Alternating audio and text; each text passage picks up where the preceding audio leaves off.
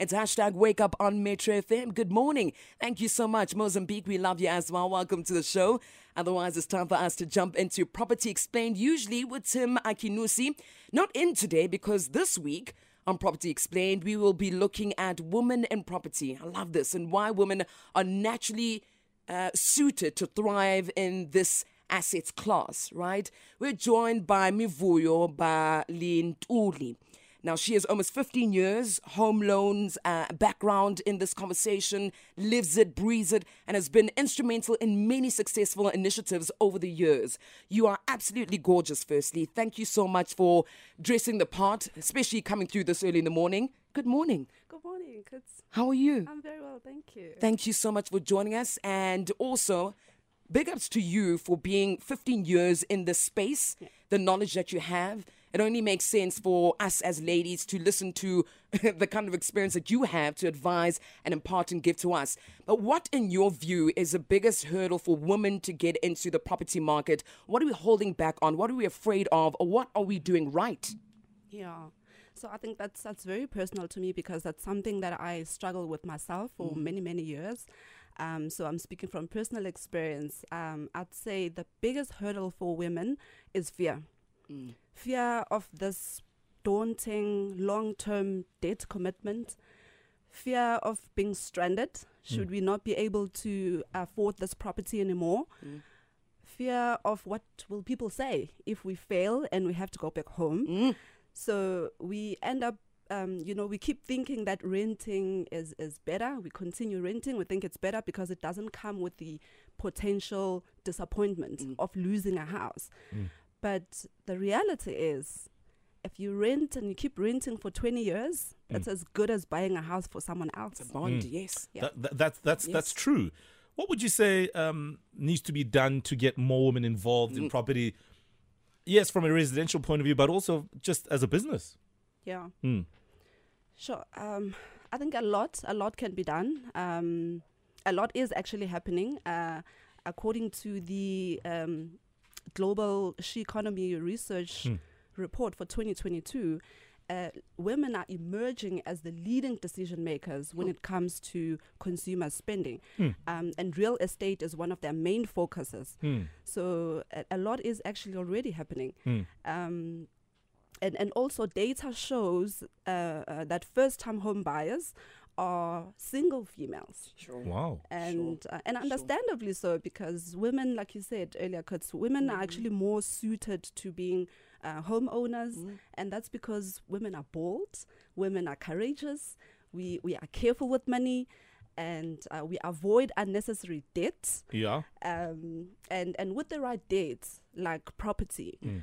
women are actually um, inclined to to to manage their debt obligations mm. and, and and keep to their uh, repayments um, because we see property as more than just debt. Mm. We see property as as an investment. Sure. Um, it is a legacy that we will one day leave for our children Absolutely. and our children's children. Yeah, and what would you say is an important thing or two or three? It's up to you to remember when you're getting into the property space as a woman. Mm.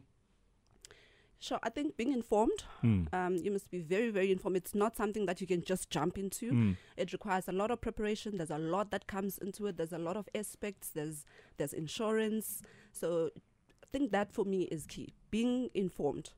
100%. Mm. Now, I know that you mentioned that a lot of single women are into the space of property, and big ups to every single woman that is listening who has done and made this big decision. Mm. But when you say yourself as a woman, you are into property.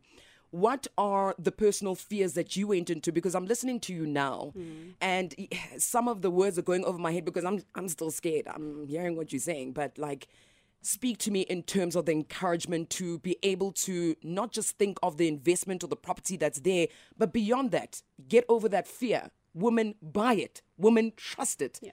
That instinct, right? Yeah. Yeah. Mm. Yeah. Mm. Mivoy, I wanted to ask you something yeah. also with regards to women in the business and getting into the property game. You mentioned the positives of women getting that they they uh, pay their debts, they're mm-hmm. more careful with their money.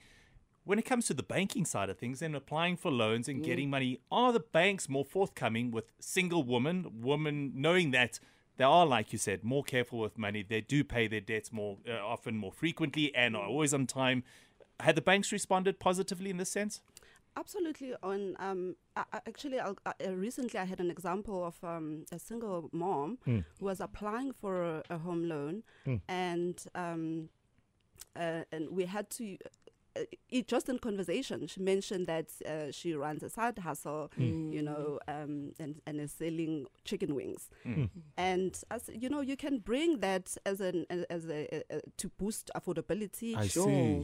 Yes. Sure. And a lot of people don't even know that. And us being women, how many women out there actually run side hustles? Yeah, yeah, yeah. Yes, that's what Yeah. I'm talking about. Yeah, Yeah, That, that weave business can get you brick and mortar, girl. on, girl, that It will bring you brick and mortar. business, fragrance business, it will do the things. Yes. so the bank will accept that, even We though it might be an informal business. Yes, Sure. we do. As long Oh, as wow. we see money coming into your bank statement Yeah. Yeah. and there's a, an expense associated to it, so we can see you buying wings Hmm. Yes. to sell the wings. Sure. Yeah. That is an income. It's considered an Wow. income. That is brilliant. Wow. Mivuyo, you're an inspiration, I suppose, to many people in your space, but even just now, there are many people listening in and a lot of women as well who probably are taken by just your knowledge and what you know about the space. If anybody wants to follow your journey and learn more about property through you, Mm. how do we get in touch with you and how do we do this? Sure. So I'm not so big on, on socials.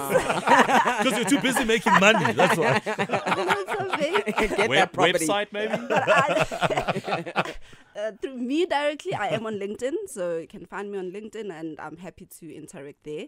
Um, other than that, you can phone through uh, work. We've got very capable people in the Nedbank Contact Center. Yeah.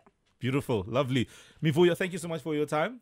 And thank you for being a, a great um, inspiration to many people who are listening in right now. Thank you. Thank you for having me. Done deal. Mivuyo Balintulo joins us, uh, another phenomenal woman in property, and we hope you are really, really taken by our conversation. It's available as a podcast, so check it out on metrofm.co.za. It is 5 to 8.